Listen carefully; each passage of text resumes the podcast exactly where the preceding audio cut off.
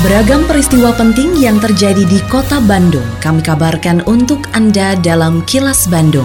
Diproduksi oleh LPS PR SSNI Bandung bekerja sama dengan Humas Pemkot Bandung yang disiarkan serentak oleh 40 radio anggota PR SSNI Bandung. Sejumlah informasi aktual kami hadirkan untuk Anda dan inilah informasi utamanya. Pemerintah Kota Bandung apresiasi rencana rujukan puskesmas tangani COVID-19. Dana santunan meninggal akibat COVID-19 sudah dicairkan. Stok daging sapi di Kota Bandung masih aman. Saya, Santika Sari Sumantri, inilah kilas Bandung selengkapnya. Wakil Wali Kota Bandung Yana Mulyana mengapresiasi jika nantinya puskesmas menjadi tempat rujukan penanganan COVID-19. Hal ini disampaikan Yana menanggapi rencana Gubernur Jawa Barat yang akan menjadikan 100 puskesmas di 12 kabupaten kota di Jawa Barat termasuk Kota Bandung sebagai tempat rujukan penanganan COVID-19. Yana mengatakan dengan dijadikannya puskesmas sebagai tempat rujukan penanganan COVID-19 dapat mengurangi tingkat keterisian atau okupansi rumah sakit rujukan dalam menangani pasien COVID-19. Meski begitu, Yana mengatakan hingga saat ini pemerintah kota Bandung belum mengetahui jumlah puskesmas termasuk tenaga medis untuk kota Bandung yang diikut sertakan dalam program tersebut. Karena 100 puskesmas itu untuk 12 kabupaten kota. Nah kita kota Bandung kebagian berapa? Kemudian ada kadernya akan disiapkan itu yang dibiayai oleh pemerintah provinsi 3000 kader.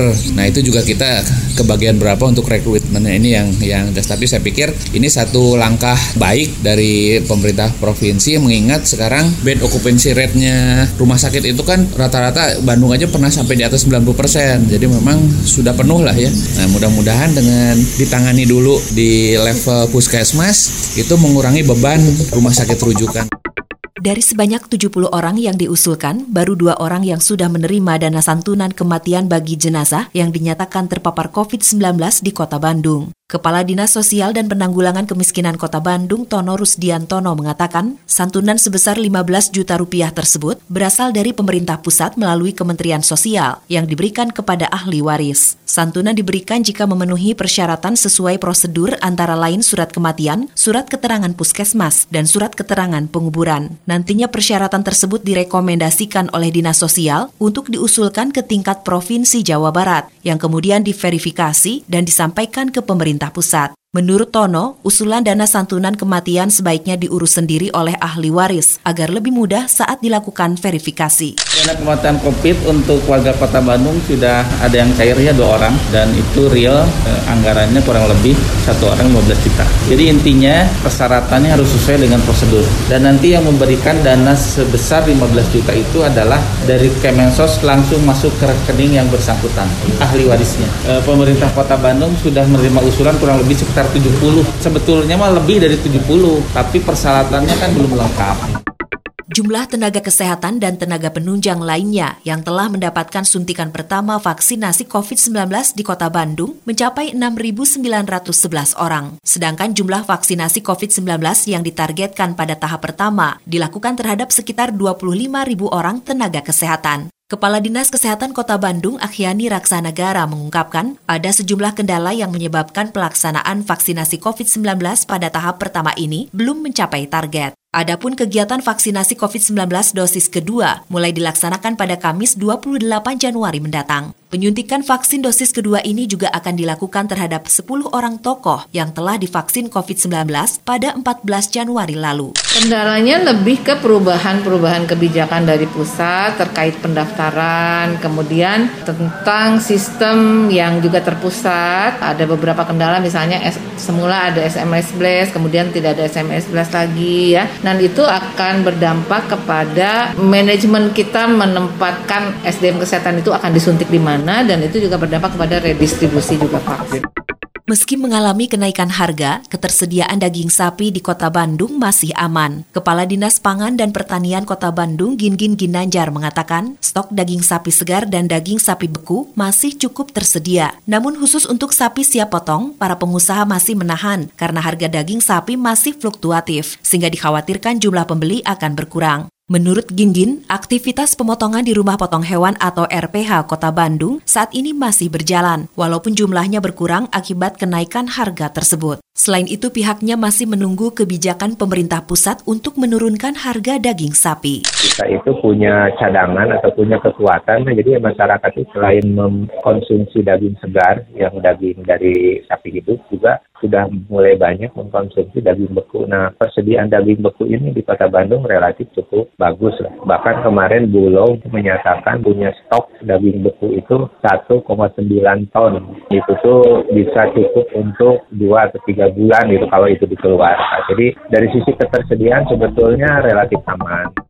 Jajaran Satreskrim Polrestabes Bandung berhasil mengungkap aksi penculikan seorang anak berusia 9 tahun warga kota Bandung yang ditemukan di kota Medan, Sumatera Utara. Polisi menangkap tersangka di sebuah kamar kontrakan di wilayah Medan, Sumatera Utara. Kapolres Tabes Bandung, Komisaris Besar Polisi Ulung Sampurna Jaya menjelaskan, aksi penculikan berjalan mulus karena pelaku dan korban sudah saling kenal. Pasalnya tersangka merupakan guru privat korban. Peristiwa penculikan bermula saat tersangka mengajak korban membeli pakaian meski tanpa izin dari orang tuanya. Ketika hari semakin petang, saat dihubungi oleh orang tua korban, ponsel pelaku sudah dalam keadaan tidak aktif. Orang tua korban kemudian melaporkan kasus tersebut kepada pihak kepolisian yang langsung melakukan penyelidikan.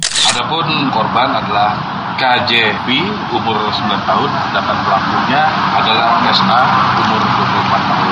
Pelaku adalah dulu pernah mengajar ya, kemudian dia sehari-hari adalah uh, memberikan privat. Kemudian antara korban dan dan pelaku memang sudah kenal. Ya motifnya dia memberikan apa seolah sudah sayang dan jadi cinta kepada dan dia merasa seperti orang tuanya sehingga anak ini dibawa.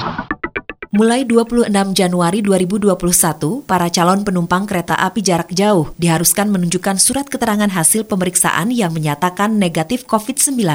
Pemeriksaan bisa dilakukan melalui rapid test antigen, rapid test PCR, atau genos test sebagai syarat kesehatan untuk melakukan perjalanan. Manajer Humas PT KAI Daerah Operasi 2 Bandung, Kuswardoyo, mengatakan layanan pemeriksaan genostes di stasiun akan tersedia secara bertahap mulai 5 Februari mendatang. Untuk saat ini layanan rapid test antigen sudah tersedia di empat stasiun, yaitu Stasiun Bandung, Kiara Condong, Tasikmalaya, dan Banjar. Bagi pelaksanaan tes genos sendiri, PT Kereta Api akan memperlakukan secara bertahap dimulai pada tanggal 5 Februari nanti dengan lokasi di wilayah Jakarta dan Yogyakarta. Untuk wilayah daerah operasi 2 Bandung Bandung sendiri, PT Kereta Api Indonesia Daerah Operasi 2 Bandung menyediakan empat lokasi pelaksanaan tes rapid antigen, yaitu di Stasiun Bandung, Stasiun Kiara Condong, Stasiun Tasikmalaya, dan Stasiun Banjar. Kini, audio podcast siaran Kilas Bandung dan berbagai informasi menarik lainnya bisa Anda akses di laman kilasbandungnews.com.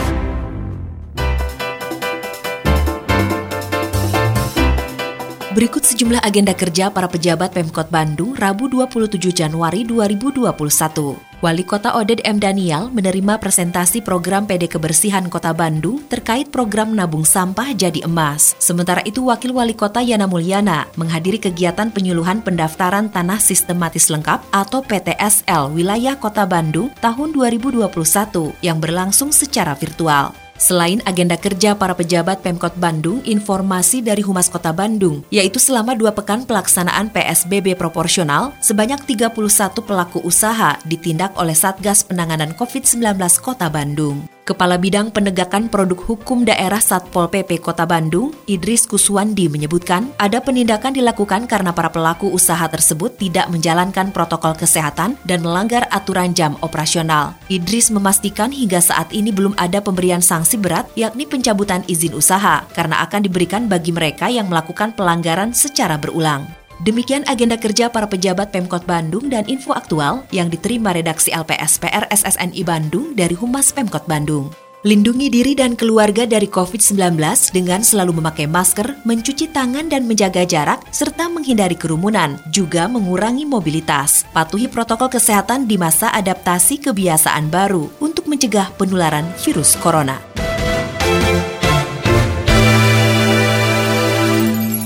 Terima kasih Anda telah menyimak Kilas Bandung bekerja sama dengan Humas Pemerintah Kota Bandung yang diproduksi oleh LPSPR SSNI Bandung.